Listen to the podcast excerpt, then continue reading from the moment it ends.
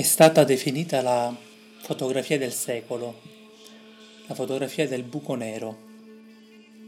Tanti ricercatori hanno vissuto anni di studio, di preparazione per arrivare a quell'algoritmo che ha permesso di mettere insieme tante immagini che poi immagini non sono per presentarci quella che poi è la rappresentazione sconvolgente di un buco nero. Oggi ascoltando il Passio mi sono come sempre commosso, come sempre ho cercato di entrare nella scena, di farmi coinvolgere in prima persona, di cercare di capire tutti gli aspetti, soprattutto tutte le emozioni, i sentimenti, gli aspetti dell'umanità raccontati. Perché è vero, come diceva qualcuno, questa non è una via crucis, è anche una vita crucis. È l'occasione che abbiamo per rivedere la storia di tutto l'uomo, dall'uomo più basso, più carnale, più, fatemi passare il termine, anche schifoso, all'uomo per eccellenza, all'uomo più alto, al Signore, a colui che sa signoreggiare. Ed abbiamo l'espressione più alta dell'uomo, che non è il raggiungimento di chissà quale grande traguardo, ma la capacità di essere totalmente se stesso, di essere totalmente eretto, in piedi, Signore, nonostante tutto, dopo tutto, nonostante anche gli uomini e tutte le difficoltà che si pongono nel cammino come dicevo qualche altra volta, si ha come l'impressione che nella nostra vita siamo spinti. Ogni giorno ci svegliamo, ogni giorno facciamo quasi le stesse cose, però con un ritmo sempre incalzante che ci spinge verso qualcosa. E questo qualcosa sappiate che non è la morte soltanto. O meglio, nella morte, come dicono molti teologi, si vede l'espressione più alta di noi, il concentrato di noi. Però ogni, ogni giorno in questo cammino, in questa spinta, è come se fossimo sempre di più portati ad esprimere il meglio di noi, la verità di noi, che non può continuare ad essere sempre edulcorata, nascosta, programmata, gestita da un ruolo o da quello che il mondo ha imposto perché lo capiamo da noi stessi, la differenza che c'è tra la verità di noi, quella che scaturisce, quella che viene fuori, quella che vorrebbe gridare, e invece le maschere che siamo costretti a portare per vivacchiare.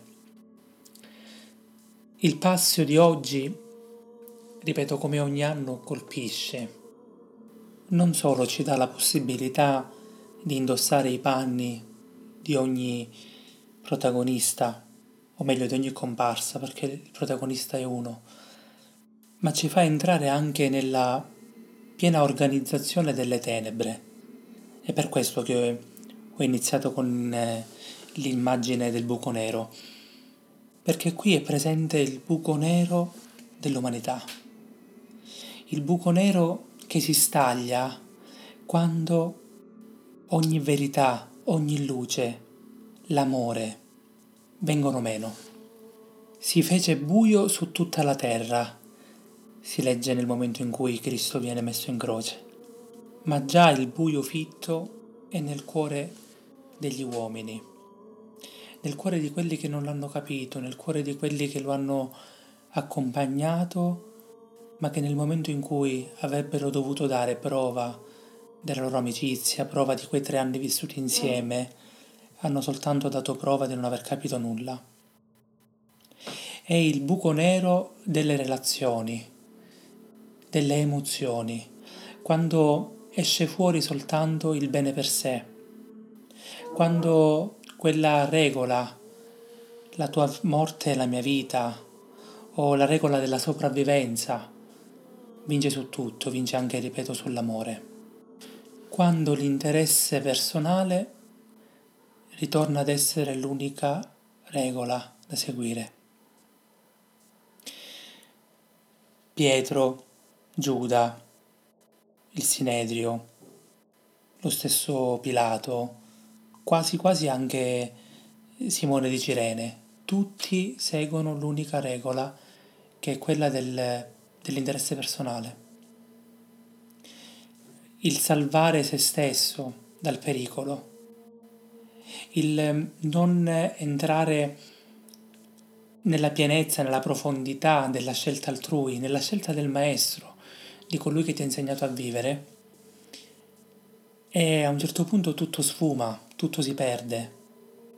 Nel momento in cui dovresti mettere in atto quello che ti è stato insegnato, nel momento in cui dovresti diventare maturo, ecco che esce fuori la parte peggiore di te, perché la paura domina perché il volersi salvare, il volersi lavare le mani, il volere tradire e rinnegare per raggiungere il proprio di obiettivo, non quello di chi ti ha amato, ha sempre la meglio.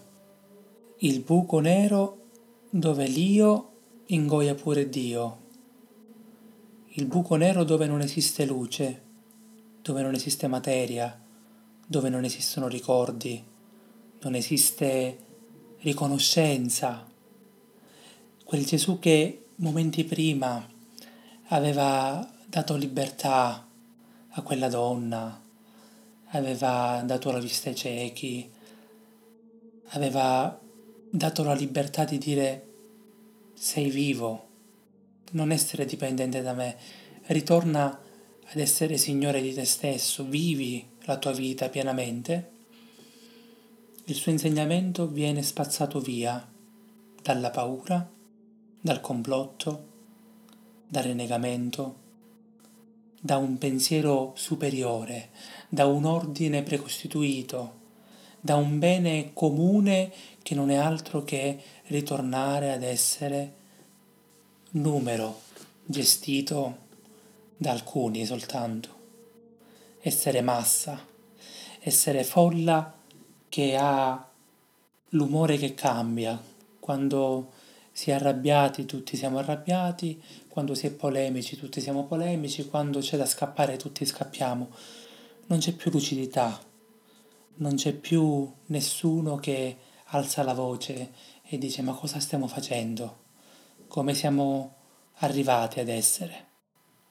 Io non vedo soltanto un, eh, un'immagine dell'umanità del passato, io vedo l'umanità di oggi, io vedo gente stordita, che non ha più un pensiero personale, gente che va alla ricerca solo di un capro espiatorio, gente che si lava subito le mani, gente qualunquista che subito con due parole ti, ti, ti paga e, e cambia subito discorso. Vedo, non vedo più il brillare di una luce di verità, o a volte la vedo molto fioca.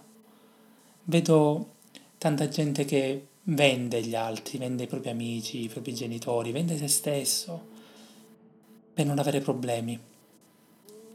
Gente che rinnega l'evidenza, gente che per eh, discussioni politiche, dove politica non parlo soltanto di governo, ma parlo eh, proprio per eh, sapere eh, andare avanti, dimentica il diritto e il dovere a dire le cose come stanno. Gente che all'interno della stessa chiesa eh, litiga per niente, all'interno della stessa famiglia fa finta di non aver visto o prende la parte del più forte. Gente che per non essere pesato niente nella vita come un erode, ne approfitta, come fanno a volte anche gli stercorari, gli scarafaggi che vivono con lo sterco, che sono gli ultimi, ne approfittano per momenti del genere per avere l'ultimo barlume di considerazione. E magari intessono relazioni con il male per averne qualche vantaggio. Vedo gente che si confonde, basta che muore qualcuno, basta che muore il padre, la madre, un perno fondamentale si confonde, si perde e diventa peggio di prima, non, non ricorda più l'educazione ricevuta e il bene che dovrebbe continuare attraverso l'operato proprio, non soltanto alla scuola di un altro, ma dovrà pure arrivare il momento in cui io inizio ad essere me stesso e a mettere in atto tutto quello che ho imparato, che mi è stato dato. Non voglio essere però così negativo. È vero, guardando l'uomo, l'uomo che sceglie Barabba, l'uomo che sceglie il più comodo, che poi, ironia della sorte, Barabba, la parola Barabba vuol dire figlio del padre, Bar Abba. La beffa arriva al suo apice, proprio all'ultimo, dove la realtà viene falsificata al massimo, dove il vero figlio di Dio non è riconosciuto, ma viene riconosciuto il suo fantoccio, sua, il suo surrogato, la sua peggiore versione, che era un liberatore del popolo che utilizzava la violenza. Siamo di fronte al buco nero dell'umanità dove avviene l'opera più grande di Satana, perché Satana c'è, il male c'è. Sapete qual è questo male? Falsificare la realtà, cambiare i connotati alla verità, far diventare il giusto sbagliato e l'errore farlo diventare occasione di giustizia, di libertà, anzi novità e traguardo per l'umanità. Avviene quella che in teologia spirituale si chiama anche possessione di comunità. Sì, esistono anche le possessioni di comunità, non soltanto quelle individuali. Il male si infittisce, si inserisce così dolcemente, senza eh, far rendere conto della sua presenza, da suggestionare la mente e il cuore di moltissimi. E se ci pensate, ed evitiamo di essere così politici e burocrati e polemici e facilisti, oggi come oggi viviamo anche questo. Viviamo un contesto in cui anche il bene è diventato male. Il bene di una vita è un male di cui liberarsi a favore di una libertà, chissà quale libertà di se stesso. Cristo continua ad essere pesante, ad essere qualcosa di cui togliersi il peso e togliersi la gravità il valore di quello che viene proclamato. È un lamento, sì, state ascoltando anche un lamento in fondo il mio, ma un lamento speranzoso. Perché dicevo poco fa, non voglio essere così negativo, non voglio vedere solo il buco nero e, e rimanere lì. È vero, il buco nero eh, ha una gravità così forte da ingoiarsi luce, ingoiarsi materia, ingoiarsi tutto. Abbiamo visto questa immagine dove c'è una grande aura attorno che non finisce di splendere e magari finirà di splendere perché verrà ingoiata, ma io credo che la vittoria sarà proprio in questo. Dov'è o morte la tua vittoria? Sì, la morte che ingoia distruggerà anche se stessa. E la gravità più gravosa, più pesante di quel buco nero del male scoppierà. Scoppierà perché non abbiamo fatto i conti di una variabile fondamentale. L'amore è più forte di ogni rifiuto. Il rifiuto esiste perché c'è l'amore.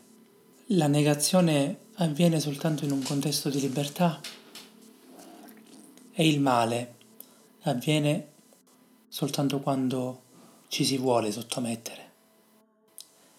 Cristo è l'unico che sceglie, non che subisce. E chi sceglie avrà la sua ultima parola. Ultimo si ergerà sulla polvere colui che è rimasto, fedele a se stesso. La morte non ha fatto questo conto. Il male non fa il conto che noi non siamo eterni, lui non è eterno. Lui è soltanto una variabile di rifiuto. Ma non esiste un rifiuto continuo, perché il rifiuto rifiuta già se stesso. È come quel regno che è diviso in se stesso che non potrà mai stare in piedi. E allora ecco che anche in quella morte io già vedo l'alba di una novità. Anche in quella morte che sembra la disfatta, vedo con un sorriso che si alza per ultimo la possibilità che tutto venga rinnovato perché ci sarà una distruzione inversa, non so come spiegarlo, uno scoppio, un'implosione che provocherà una esplosione di questo buco nero che sarà la rinascita, la vera risurrezione, la vittoria del mite, la vittoria di chi non si è lasciato sottomettere da nessuno, soprattutto dalla paura, dalla suggestione del male, la vittoria di chi avrà perseverato fino all'ultimo e che si ergerà. Alla fine di ogni male, anche di ogni distruzione causata dagli altri, ma si alzerà perché il fedele, l'unico vero amore che ci ha amati, non è mai scappato e dopo ogni bufera lo troveremo fermo al suo posto dove sempre è stato. Buona settimana santa.